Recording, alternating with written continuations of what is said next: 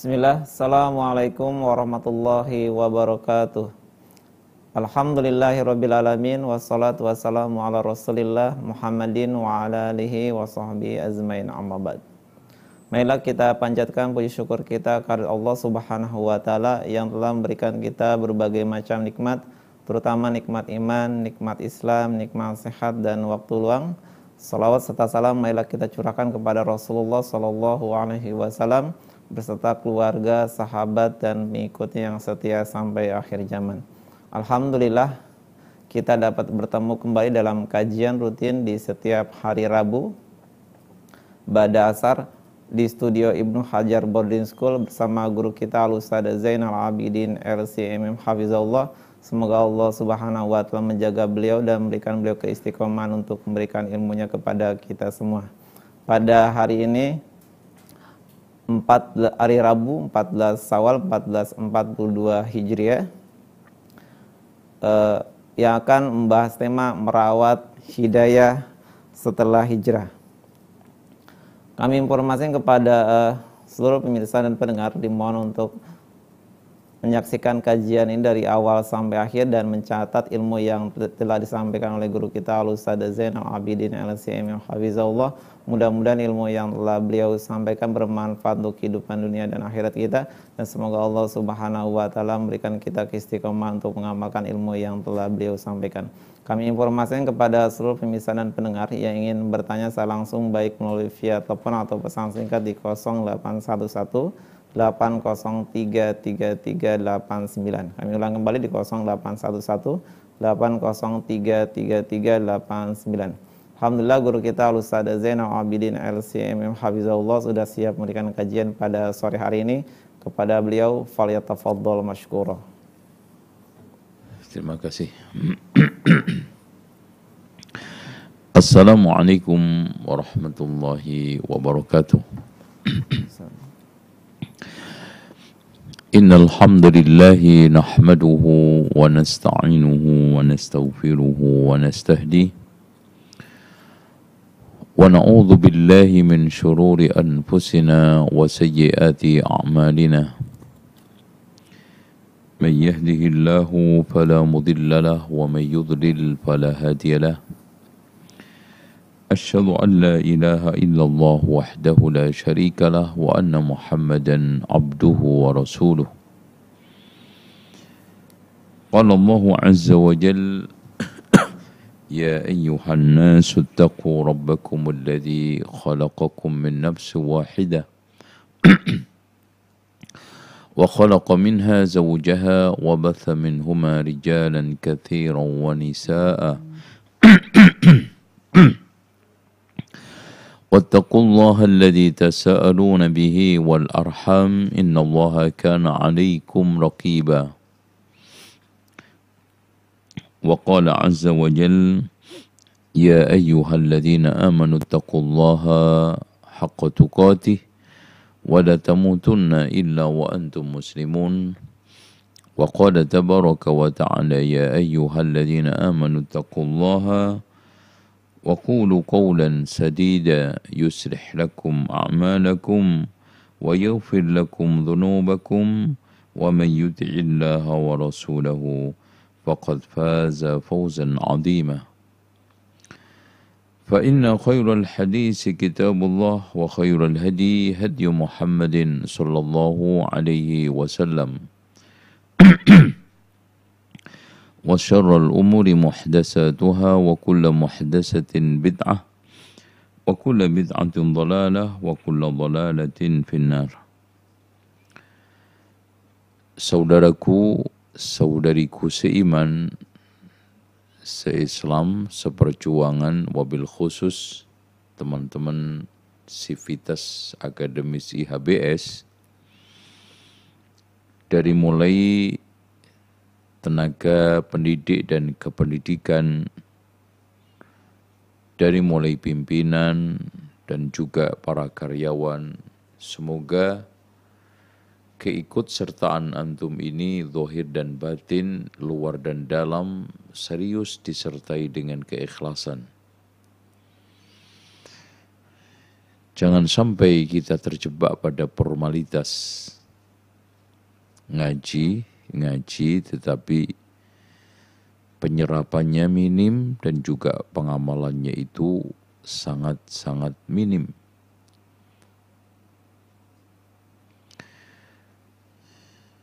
Memang kondisi manusia naik turunnya iman itu tidak bisa kita ingkari. Bahkan ahli sunnati wal jamaah meletakkan satu kaidah yang kuat, kaidah yang baku yaitu al-imanu yazid wa yanqus. Yazidu bi ta'ah wa yanqusu bil ma'siyah Iman itu bertambah, bertambah karena ketaatan dan berkurang karena kemaksiatan. Ya, iman itu bertambah dan berkurang. Bertambah dengan ketaatan kita kepada Allah, membaca Al-Quran, mengkaji,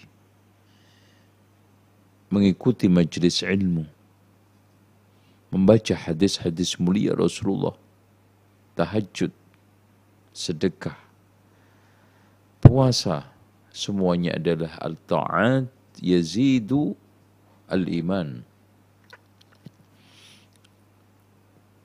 Wa yanqusu bil ma'asiyah. Ya.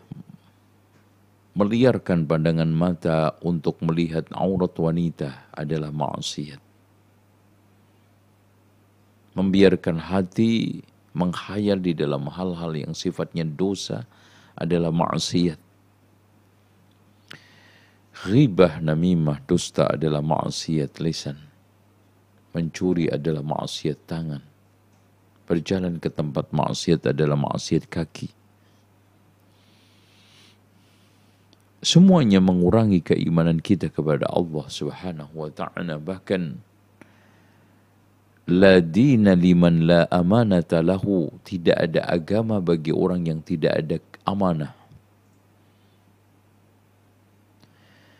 Karena amanah itu bagian daripada iman, bagian daripada din kita. Sehingga la dina liman la amanata lahu kata Rasulullah sallallahu alaihi wasallam. Watak daripada hati manusia juga kambang berubah yang dikatakan oleh Rasulullah sallallahu alaihi wasallam Inna quluba bani Adam baina usbu'aini min asabi'ir rahman yuqallibuha kaifa sya Sesungguhnya hati anak Adam itu di antara dua jemari Allah, Allah rubah kapan aja Allah mau.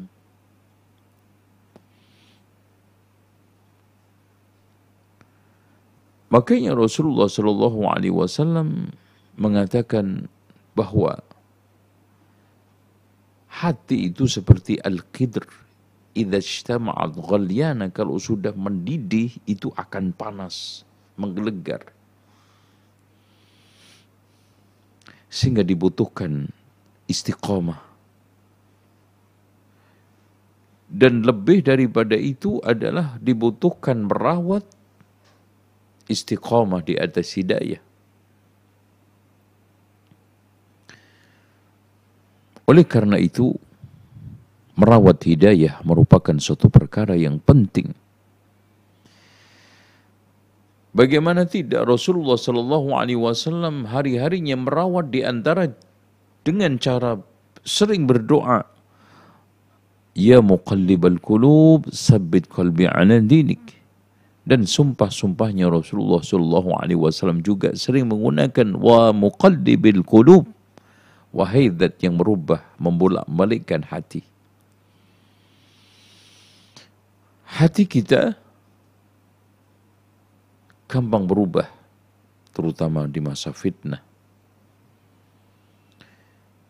Rasulullah Shallallahu Alaihi Wasallam menggambarkan badiru bil amal bergegaslah kalian di dalam beramal Ayo, ya, jangan ditunda. Yang sekarang pengen sedekah, tidak usah nunggu besok. Yang pengen puasa Senin Kemis, ketika menemukan hari Senin langsung puasa. Nggak tunggu bulan depan, tahun depan. Badiru bil amal. Fitanan ka kita'id laylil mudrim. akan muncul fitnah seperti malam pekat. Satu fitnah yang sangat dahsyat. Yusbihur rajulu mu'mina. Pagi orang pagi orang bisa mukmin wa yumsi kafira. Sore itu bisa kafir.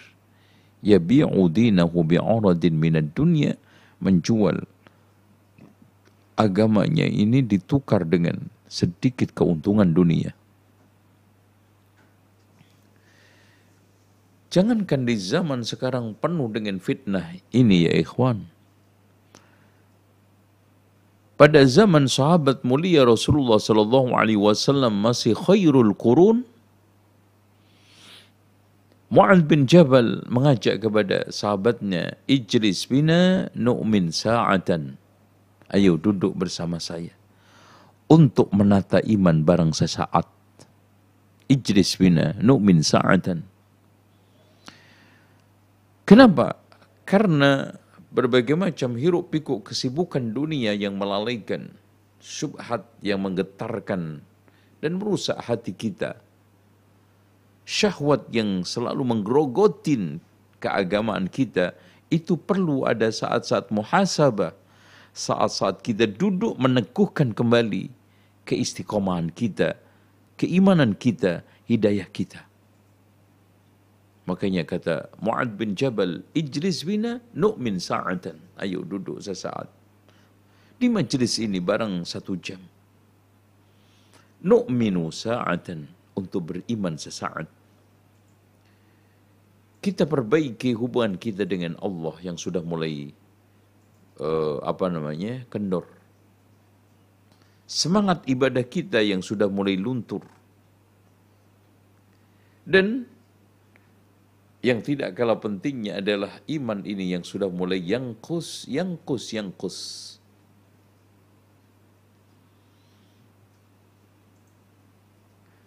Hal ini juga dialami peringatan demi peringatan diberikan oleh orang soleh, masya Allah. Termasuk orang yang beriman pada zaman Fir'aun menasihati kaumnya. Lihat di dalam surat Al-Mu'min, ya. Ini Masya Allah. Atau surat Ghafir. Allah subhanahu wa ta'ala berfirman, وقال الذي آمن يا قوم اتبعوني أهديكم إلى سبيل الرشاد أهديكم سبيل الرشاد maaf ya jadi ayat 38 Waqala alladhi amana orang-orang yang beriman ya, orang yang beriman pada masa pada zaman ini Fir'aun ya qaumi mengajak kaumnya ittabi'uni ikuti aku. Sama seperti yang dilakukan oleh Mu'ad bin Jabal ijlis wina nu'min sa'atan. Seperti yang diajakkan oleh para ulama ayo kita sekarang ini ke majlis ilmu untuk mem mem memekarkan kembali hidayah yang sudah mulai layu. Untuk menumbuh kembangkan hidayah kita yang sudah mulai rapuh. Qala alladhi amana ya qaumi ittabi'uni ahdikum sabilal rasyad. Aku akan tunjukkan jalan yang lurus. Ya qaumi innama hadhihi al-hayatud dunya mata'un. Wahai kaumku, jangan terlena. Jangan tertipu. Meskipun miliaran bahkan triliunan. Fasilitas gedung, uh, kamar yang mewah, gedung yang megah, kendaraan yang begitu mewah. Semuanya ini adalah innama hadhil hayatud dunya mata'un. Satu kenikmatan yang sedikit sementara yang suatu ketika akan kita tinggalkan. Suatu ketika kita akan pergi meninggalkan itu semuanya. Karena watak daripada kehidupan dunia ini ya ikhwan. Kalau kita tidak meninggalkan dunia, dunia yang meninggalkan kita. Wa inna hadhihi al-akhirata hiya darul qarar akhirat itulah suatu dairah ya darul qarar perkampungan hunian yang tetap. Walal akhiratu khairun wa abqa. Akhirat itu yang langgeng akhirat itu yang tetap. Sementara dunia kita tinggal menunggu hari-hari penuh ketidakpastian untuk menuju pada gerbang kematian Man amila sayyi'atan fala yujza illa mithlaha. Satu rahmat di antara rahmat Allah. Tidaklah Allah membalas dosa-dosa yang dilakukan oleh manusia kecuali sekedar apa yang diperbuat itu yang dicatat, itu yang dibalas Allah. Beda dengan amal kebaikan yang selalu dilipat gandakan oleh Allah. Bahkan bi ghairi hisab Dan di antara sekian rahmat Allah, Allah mengajak kita untuk bertaubat. Untuk beristighfar. Dan ya ikhwan, jangan sekali-kali kita meremehkan dahsyatnya istighfar. Jangan kita sekarang meremehkan fungsi manfaat daripada istighfar. Bahkan istighfar adalah satu perkara yang besar di kalangan para ambiya wal mursalin. Besar di kalangan sahabat utama, amaliyah yang menghiasi kehidupan mukmin yang dijadikan dari awal pagi sampai pagi lagi menjadi suatu rutinitas yang diutamakan oleh salafun saleh. Bagaimana tidak baginda kita Rasulullah SAW saja setiap hari wa inni atubu ila Allahi mi'ata marratin fil yawm aku bertaubat sehari seratus kali.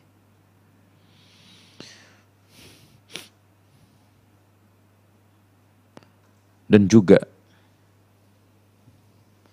satu amalan yang telah dipromosikan oleh Nabi Nuh alaihissalam kepada umatnya agar dia mendapatkan satu jalan keluar dari kehidupan dunia dan akhirat. Apa anjuran Nabi Nuh? Faqultu astaghfiru rabbakum innahu kana ghafara. Dan bagian rahmat daripada Allah, dari Allah Subhanahu wa taala mengatakan kul ya ibadiyalladzina asrafu. Katakan Muhammad, wahai hamba-hambaku yang telah melampaui batas di dalam berbuat dosa Bukan hanya Allah Subhanahu wa taala mengatakan, "Qul ya ibadiyalladzina aznabu" Wahai hamba-hambaku yang telah mengotori dirinya dengan berbuat dosa tidak, tapi asrafu, melampaui batas, berlebihan. Itu pun Allah Subhanahu wa taala hibur.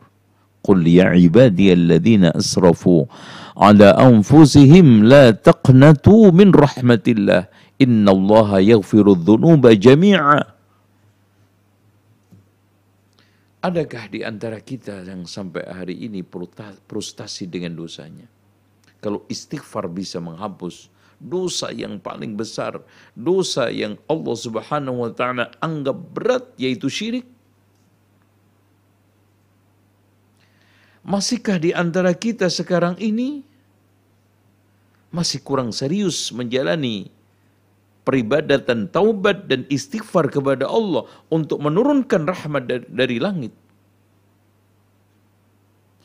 Bukankah Allah Subhanahu wa taala ketika turun di sepertiga terakhir malam yang ditawarkan juga apa? Man yastaghfiruni fa'aghfir lahu. Barang siapa yang minta ampun aku akan ampuni. Dahsyatnya ya ikhwan, kita salah 70 tahun, Allah bisa hapus dengan kebaikan taubat kita satu hari. Kalau taubat kita diterima oleh Allah. Dan kebaikan kita satu hari tidak akan Allah hapuskan dengan kemaksiatan kita 70 tahun lebih. Allahu Akbar. Dan setiap saatnya pun Allah memanggil-manggil hambanya semua Inna allaha yabsutu yadahu bil laili liyatuba musii'un nahar. Allah membuka tangannya di malam hari untuk menerima taubat hambanya yang salah pada waktu siang hari. Wa inna Allah yabsutu yadahu bin nahar. Sesungguhnya Allah membuka tangannya di siang hari liyatuba musi'ul lail untuk menerima taubat hamba yang salah pada waktu malam hari. 24 jam Allah membuka rahmatnya untuk membuka pengampunannya. Adakah sekarang ini yang menjadi pertanyaan? Orang layak untuk dipersalahkan. Hingga mati dia masih membawa taubat, membawa dosa. Allah 24 jam membuka pintunya untuk menerima pengampunan, untuk menerima pertaubatan, untuk menerima istighfar kita. Dan Allah maha ramahan rahimnya tadi, Allah bisa mengampuni dosa 70 tahun lebih dengan istighfar taubat yang nasuhah satu hari, Sementara ada di antara hamba ini keluar dari dunia ini masih membawa dosa, membawa maksiat, na'udzubillah. Udah sekarang kira-kira apalagi yang bisa kita pertahankan nanti di hadapan Allah. Pembelaan apalagi yang bisa kita lakukan di hadapan Allah. Allah Maha Rahman, Maha Rahim, membuka tangannya 24 jam untuk menerima pertaubatan kita, istighfar kita.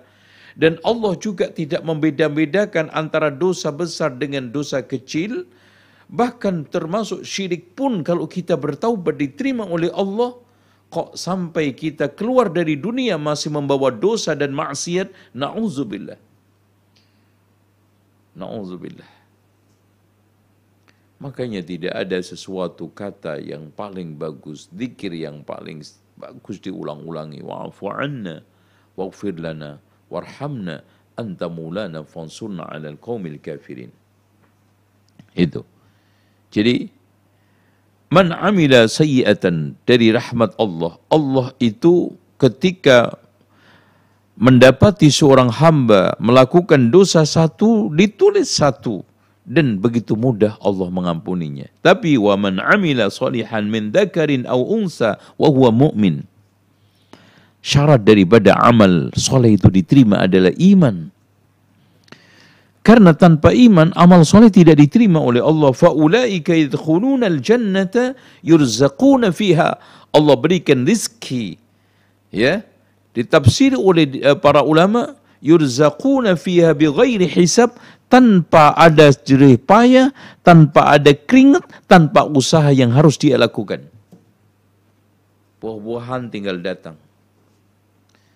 Ya. Kurma, anggur, ya. Bahkan la maqtu'atin wala mamnu'ah sifatnya, ya. Tanpa ada dihalangi, tanpa ada terputus. Bahkan yatufu alaihim wildanun mukhalladun bi akwabin wa abarika wa ka'sin. Ya, Masya. Semuanya disiapkan untuk kita.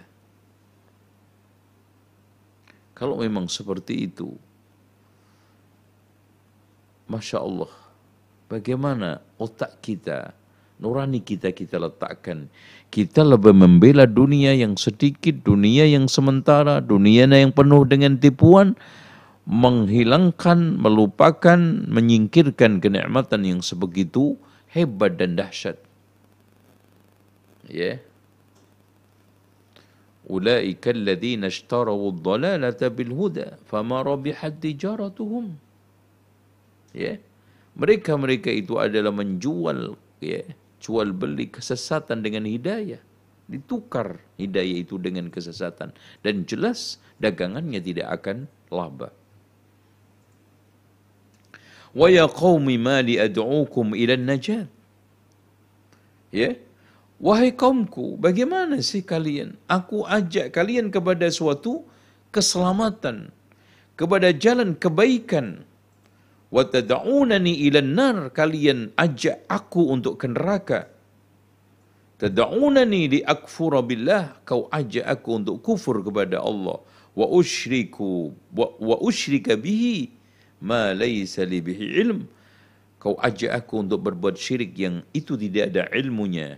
wa ana ad'ukum ila al-azizil ghaffar masya Allah. Lagi-lagi. Allah sebutkan.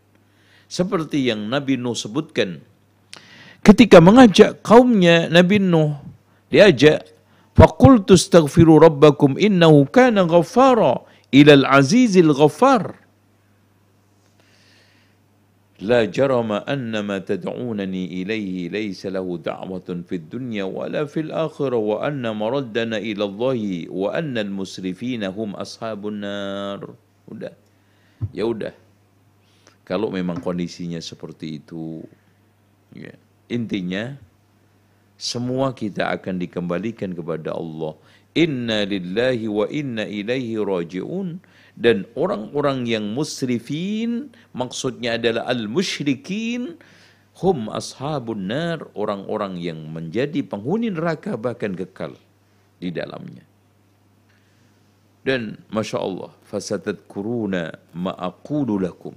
Ya ikhwan ikhwan akademis semuanya karyawan IHBS tenaga pendidik dan kependidikan dan seluruh kaum muslimin teman-temanku yang mendengarkan ucapanku ini.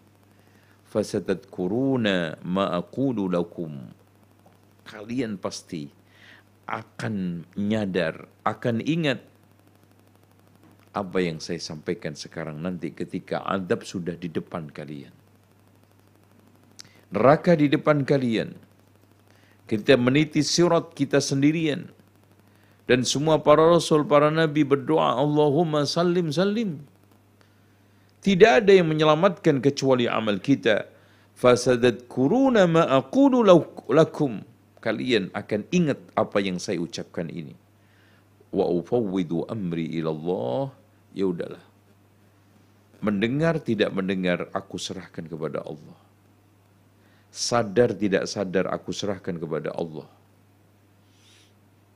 Inna Allah basirun bil ibad. Taib. Ya ikhwan, ada sedikit hal-hal yang menyebabkan kita itu futur. Sehingga kita harus merawat hidayah kita. Yang pertama adalah al-wahnu. Manusia kadang-kadang mengalami lemah, mengalami tidak berdaya. Bahkan keimanannya terpuruk seperti keterpurukan dunianya, bahkan lebih dahsyat daripada itu. Dan antum lihat bagaimana kondisi ekonomi orang terpuruk, dagangannya bangkrut, kebutuhan rumah tangga tidak terpenuhi. Anak istri protes ini protes itu. Kebutuhan sana sini menganga, tidak ada yang bisa kita tutupi. Bahkan kita harus hutang sana sini. Udah begitu dikejar oleh debt collector keterpurukan iman lebih dahsyat daripada itu ya ikhwan. Dan itu disebabkan adalah al-wahan yaitu hubbud dunya wa karahiyatul maut. Kebencian kita, uh, kecintaan kita kepada dunia itu melahirkan kebencian kita kepada kematian. Oleh karena itu, ya ikhwan yang dirahmati oleh Allah Subhanahu wa taala, dunia kita dijadikan sebagai perantara kita tidak akan awet langgeng di sini. Ad-dunya mazra'atul akhirah. Dunia ini adalah tempat cocok tanam akhirat. Dunia letakkan di tangan, sementara akhirat dan iman di hati kita. Kemudian yang kedua adalah ihdarul waqti thamin fi ziyarati was samri wa fudulil mubahat. Kita buang-buang waktu di dalam hal-hal yang kaitannya dengan duduk-duduk ya, eh, begadang, ziarah sana sini yang tidak ada gunanya. Bahkan kita kadang melakukan berbagai macam aktivitas-aktivitas yang mubah yang membunuh waktu kita. Oleh karena itu hati-hati ya ikhwan. Ni'matani maghbunun fihima kasirun minan nas. Ada dua kenikmatan yang manusia tertipu dengan dua kenikmatan itu yaitu sehat sama peluang waktu yang diberikan oleh Allah Subhanahu wa taala. Selanjutnya, yang menyebabkan hidayah kita itu hilang yang harus kita rawat adalah al-ajzu wal kasl. kita merasa lemah, kita merasa futur, ya. Kita merasa malas, itu harus diperangi, ya. Al-ajzu wal kasal. Itu tidak boleh kita biarkan karena uh, bisa menjadi tentara setan yang paling kuat, paling berat akan melahirkan apa? Turul amal wa taswib panjang angan-angan dan suka menunda-nunda. Makanya harus kita hilangkan di antaranya dengan cara berdoa Allahumma inni a'udzubika minal hammi wal hazan wa minal ajzi wal kasal wa minal jubni wal bukhl. Selanjutnya yang keempat adalah al-ghaflah, lalai. Ya. Yeah. Ghaflah lalai itu biasanya disirami dengan air kebodohan. Kemudian dilanjutkan dengan racun-racun kemaksiatan. Maka kalau sudah sekarang air kebodohan dioplos dengan racun kemaksiatan, maka akan membuahkan satu pohon kelalaian. Lali akan menjadi ke, apa, bagian daripada kehidupan kita. Dan kelima adalah atulul amal wa taswib, panjang angan-angan dan suka menunda-nunda. Dan ini adalah tentara iblis yang paling kuat yang nomor enam adalah musahabatu man taqasyahul futur. Di antaranya menyebabkan lunturnya hidayah kita. Setelah hijrah kita malah terpuruk. Karena kita berteman dengan orang-orang yang futur. Dengan orang-orang yang lemah iman. Dengan orang-orang yang sekarang ini tercebur ke dalam dekadensi. Kemudian yang ketujuh adalah al-ishku, ya. Al-ishq adalah uh, apa namanya jatuh cinta Eh, hal ini juga bisa menyebabkan futur dan yang kedelapan ada al-inhiraf fi mahmil aqidah ya. Terjadi penyimpangan di dalam pemahaman akidah ini juga bisa menyebabkan orang itu lemah eh, hidayah. Ya setelah mendapat setelah hijrah ternyata yang dipelajari adalah hal-hal yang menyimpang ya. Mengikuti eh, apa namanya tasawuf, torekot, akhirnya apa? Yang terjadi adalah penyimpangan-penyimpangan akidah, bahkan terjebur ke dalam aliran kebatinan. Wallahu a'lam bishawab. Terus kemudian eh, di antaranya yang menyebabkan kita itu lemah dan futur serta hidayah kita terpuruk adalah al-fana'u fi mulahadati hukukil ahli wal aulad terlalu sibuk memenuhi kebutuhan keluarga, terlalu sibuk memperhatikan kondisi keluarga. Jadi ada di antara mereka hari-harinya cuma tersibukkan dengan anak istri, dengan anak istri. Akhirnya apa? Makin lama makin jarang mengaji. Makin lama makin jarang berzikir kepada Allah terutama pagi sore. Makin lama makin jarang membaca Al-Quran, membaca buku-buku Islam. Ya. Dan yang ke sepuluh adalah lemahnya tarbiyah ya, Islamiyah yang ada pada diri dia. Dan yang ke sebelas adalah tawallid dorobat. Di antara yang menyebabkan orang itu terpuruk di dalam masalah keimanannya, hidayahnya adalah banyaknya cobaan dan ujian yang menerpa. Jadi ujian cobaan hidup yang datang bertubi-tubi secara dahsyat ini juga menyebabkan orang itu lemah di dalam hidayahnya, lemah di dalam keimanannya. Selanjutnya juga yang tidak kalah pentingnya adalah eh, apa namanya tasyaddud terlalu berlebihan, terlalu keras, terlalu kaku, akhirnya nanti terkena futur. Dan yang terakhir adalah al-ma'asi wa dunub. Ya, kalla bal rana ala qulubihim ma kanu yaksibun. Jadi Sungguh orang-orang yang sekarang ini hatinya ada ron karena akibat maksiat. Ketika sudah mulai ada ron, sudah mulai ada noda-noda yang membuat hati itu keras yang diakibatkan maksiat yang dia perbuat, maka dia akan lemah di dalam kemuliaan, keutamaan dan kebaikan. Nah, sekarang solusi bagaimana kita itu merawat hidayah. Yang pertama adalah dengan al-ilmu wal basirah. Kita terus mengkaji, mengilmui Alkitab dan Sunnah, terutama menurut pemahaman salaful ummah. Ilmu ini adalah ibarat air yang mendinginkan suasana yang panas, mengairi tanah yang kering, menumbuhkan tanaman sehingga berbuah. Itu ilmu. Makanya Rasulullah Shallallahu Alaihi Wasallam mengumpamakan ilmu dan hidayah al-huda ini adalah seperti air hujan. Kadang menimpa tanah yang subur yang akhirnya menumbuhkan tumbuhan yang baik. Yang kedua tanah yang cadas tapi bisa meresap air. Tidak bisa menumbuhkan tanaman, tapi bisa ketika digali keluar air mata, ini, mata air yang bisa kita gunakan untuk menyirami ladang kita, tanaman kita, kita mandi, masak, dan juga minum kita. Masih bermanfaat. Yang ketiga adalah batu yang tidak bisa menahan air, meresap, bahkan lumer. Itulah hati orang-orang kafir yang cair, yang lumer. Hidayah yang sekian banyak yang ditunjukkan oleh Allah dan Rasulnya lewat Al-Quran dan Sunnah, kandas. Tidak mengena. Oleh karena itu, keimanan dibutuhkan siraman al-ilmu. Kemudian yang kedua, cara untuk merawat hidayah adalah iradatul akhirah usahakan kita di dalam apa pun kerjaan kita, di dalam aktivitas kita itu selalu menginginkan akhirat, orientasi kita akhirat.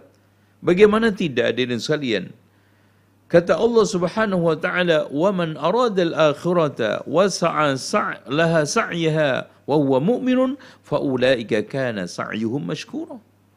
Barang siapa yang di dalam segala aktivitasnya menginginkan akhirat, maka kata Allah Subhanahu wa taala dan berusaha untuk itu sementara dia mukmin maka usahanya adalah masykur insyaallah.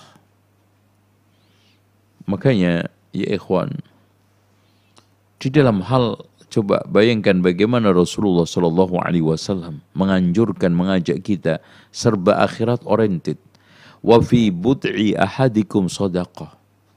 Di dalam kemaluan di antara kalian adalah sedekah ini merupakan suatu hal yang tidak terbesit pada pemikiran kita. Bagaimana kita berhubungan intim suami istri. Kalau akhirat oriented, orientasi kita akhirat, niatnya adalah salihah, maka semua membuahkan kebaikan. Hubungan yang saling menyenangkan dan membahagiakan melahirkan satu sodako. Kemudian nanti melahirkan anak, anaknya diberkahi oleh Allah, suatu kebaikan. Dan nanti anak tersebut menjadi jariah kita di akhirat. Karena walidin salihin yad'ula subhanallah wa fi bud'i ahadukum sadaq. Ketika kita itu akhirat oriented, maka segala sesuatu itu akan membuahkan kebaikan di dalam hidup kita dunia dan akhirat insya Allah. Terus kemudian yang ketiga untuk merawat hidayah kita supaya ber, merekah, tumbuh kembang eh, baik, maka kita harus sering mengingat kematian. Aksiru min dikri hadi min ladzat. Perbanyaklah sesuatu yang menghancurkan kelezatan yaitu al-maut. Bahkan kata Abdullah ibnu Mas'ud kafa bil mauti wa'idha. Cukup kematian itu sebagai penasihat kita. Oleh karena itu di antara para ulama mengatakan bahwa faedah di antara sekian faedah zikrul maut adalah satu menyemangati kita di dalam beribadah. Kedua, mempercepat kita di dalam taubat. Dan yang ketiga adalah qana'ah dengan pembagian Allah di dunia ini. Kemudian yang keempat, untuk merawat hidayah kita supaya terpupuk dengan baik adalah doa, terutama doa-doa yang kaitannya dengan permintaan hidayah. Allahumma inna nasaluka al-hidayata wa tuqa wal afafa wal ghina. Allahumma dini li ahsanil akhlaq wa la yahdi li ahsaniha illa anta. Ihdina siratal mustaqim dan seterusnya. Kita minta kepada Allah diteguhkan kita di atas Islam, dikuatkan di dalam keimanan kita kepada Allah Subhanahu wa taala. Doa dan masya ya ikhwan. A'jazun nas man ajiza 'anid du'a. Manusia yang paling lemah kata Rasulullah adalah manusia yang lemah tidak bisa berdoa. Hadis ini disahihkan oleh Syekh Nasruddin Al-Albani. Karena apa? Siapa pun orangnya dengan berbagai macam keterbatasannya termasuk cacat masih bisa berdoa. Dalam keadaan sakit bisa berdoa apalagi sehat.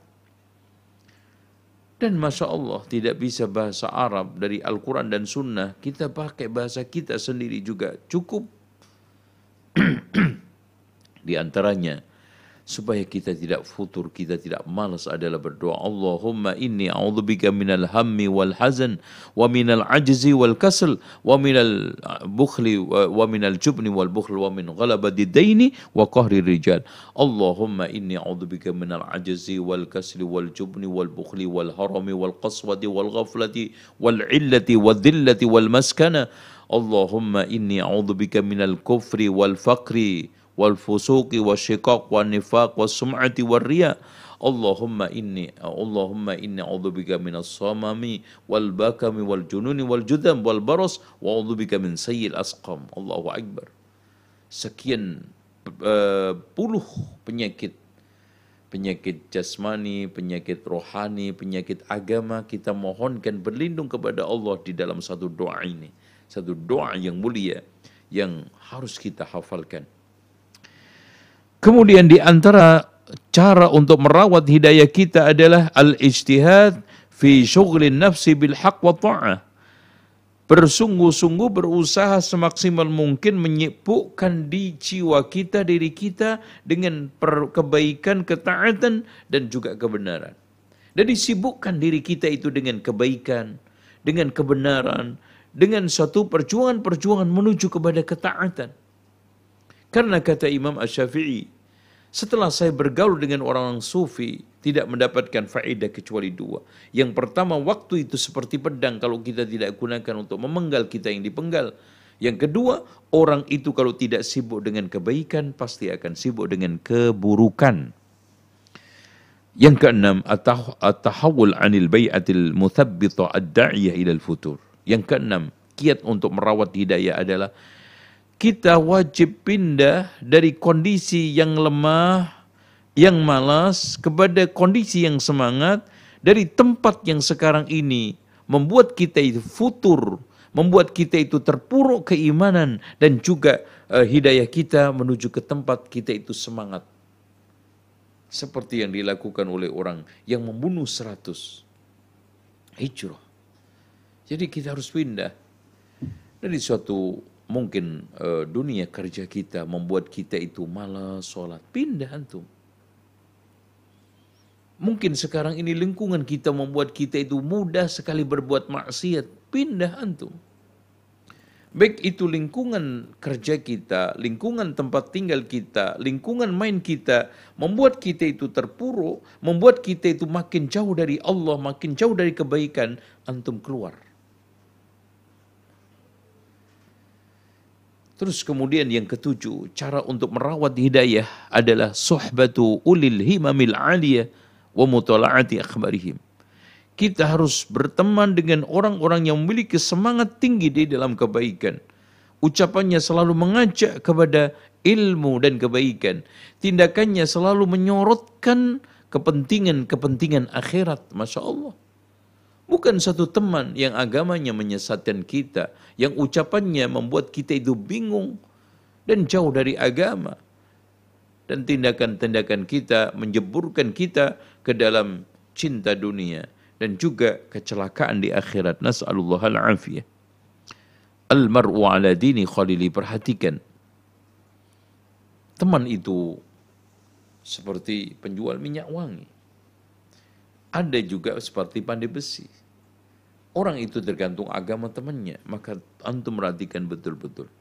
Siapa yang ingin merawat hidayahnya dengan baik, maka bertemanlah dengan orang-orang yang sekarang ini semangatnya tinggi di dalam menghadiri kajian, semangatnya tinggi di dalam menuntut ilmu, semangatnya tinggi di dalam berbuat sedekah, semangatnya tinggi di dalam uh, menunaikan sholat jamaah ke masjid. Masya Allah, antum akan terinspirasi antum akan tertarik, antum akan apa? terobsesi. Ya, kalau nggak terinspirasi, ya. Selanjutnya nomor delapan adalah sofatil mukhlisin. Kita harus berteman dengan orang-orang yang tulus di dalam hidup ini. Orang-orang yang sudah mengikhlaskan ibadah kepada Allah, sudah bertauhid dengan baik. Dan itulah mereka yang akan memberikan kebaikan, masukan kebaikan pada antum karena ad-dinun nasiha. Liman ya Rasulullah? Ya, lillah wali kitabi wali rasuli wali amma wali a'immatil muslimin wa amatihim. Ya, kalau kita berteman dengan orang-orang yang tulus, ya ikhwan, terutama tulusan dia kepada Allah, segala sesuatu yang beliau lakukan hanya untuk Allah karena Allah dan demi Allah. Selanjutnya nomor sembilan adalah al-mubadarah wal mudawamah wal muthabarah. Kita harus bersegera, harus terus ya bersabar di dalam menekuni kebaikan. Ya ayyuhalladzina amanu sabiru wa sabiru wa rabitu wattaqullaha la'allakum tuflihun. Ya. Dan bahkan ya ayyuhalladzina amanu taqullaha wa kunu ma'as sadiqin. Wahai orang-orang yang beriman, bertakwalah kepada Allah dan selalu bergabung bersama orang-orang soleh, muttaqin, muhsinin. InsyaAllah kita akan cenderung akan lebih istiqamah. Ya.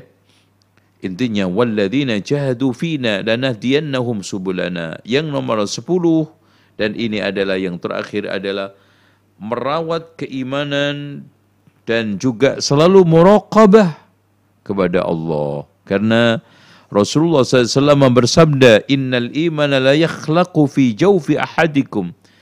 Jadi iman itu ternyata bisa mengalami pelapukan di dalam uh, dada kita. Kama yakhlaqu thawb, seperti lapuknya, lunturnya badik dari kain. Makanya kata Rasulullah, "Fas'alullaha ayyujaddidal imana fi qulubikum." Mintalah kepada Allah agar imanmu terus diperbarui oleh Allah, dianyarkan oleh Allah. Wallahu a'lam bishawab. Kami ucapkan jazakallahu khairan barakallahu fikum kepada guru kita Ustaz Zainal Abidin LCMM Hafizahullah yang telah memberikan ilmunya kepada kita semua. Mudah-mudahan ilmu yang telah beliau sampaikan bermanfaat untuk kehidupan dunia dan akhirat kita dan semoga Allah Subhanahu wa taala memberikan kita kemampuan untuk mengamalkan ilmu yang telah beliau sampaikan.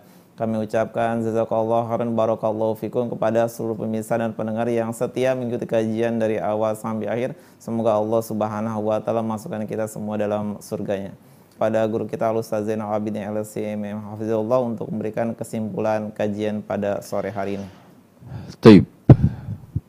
Hadirin sekalian, di ujung acara ini saya ingin menegaskan kembali bahwa hidayah di atas Islam dan sunnah merupakan satu kenikmatan. Bahkan kata Imam Ibn Qayyim, nikmat mutlaqah, yaitu nikmatul hidayah ilal islami wa sunnah. Yang juga dikatakan oleh Imam Mujahid, saya tidak tahu kenikmatan yang besar setelah saya mendapatkan Islam ini lebih daripada hidayah ilal Islam dan dijauhkan dari hawa nafsu bid'ah. Namun, ikhwas sekalian, itu semua mengalami naik turun. Bahkan dalam suasana sekarang ini, turunnya itu lebih drastis. Dikan, dikarenakan sebab-sebab al-wahan, al-ghaflah, ya, sibuk dengan kebutuhan rumah tangga, ya, terus kemudian bergaul dengan orang-orang yang futur, Ya banyak sekali. Maka di sini kita obati, kita rawat di antara sekian cara yang paling terbaik merawat adalah dengan ilmu wal basirah wal yaqin wal doa. Kita terus rutin menghadiri kajian-kajian majelis ilmu alal kitab wa sunnah. Karena dua rel ini yang akan bisa menghantarkan kita pada stasiun akhir yaitu apa? Al-hidayah al-mutlaqah ilal kitab wa sunnah yang hakiki insyaAllah. Terus kemudian kita terus berdoa kepada Allah. Terutama supaya kita terus disemangati oleh Allah. Dikuatkan oleh Allah meniti kebenaran dan hidayah ini. Allahumma inna nasalukal hidayata wa tuqa wal afafa wal ghina.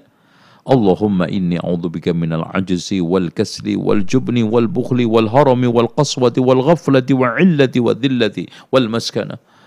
Allahumma inni a'udzubika minal kufri wal-fakri wal fusuq wal shiqaq wal nifaq wal sum'ati wal riya. Allahumma inni a'udzubika minal samami wal bakam wal junin wal judam wal baras wa a'udzubika min sayyil asqam. Allahumma inni a'udzubika minasy syiqaqi wal-nifaq wa su'il akhlaq. Insyaallah dengan cara seperti itu hidayah setelah hijrah ini akan makin merekah, akan makin memberikan sesuatu kekuatan kepada kita untuk menuju kepada Allah, untuk kembali kepada Allah dengan satu closing husnul khatimah biidznillah. أقول قولي هذا وأستغفر الله لي ولكم وأستغفر الله العظيم إن الله هو الغفور الرحيم السلام عليكم ورحمة الله وبركاته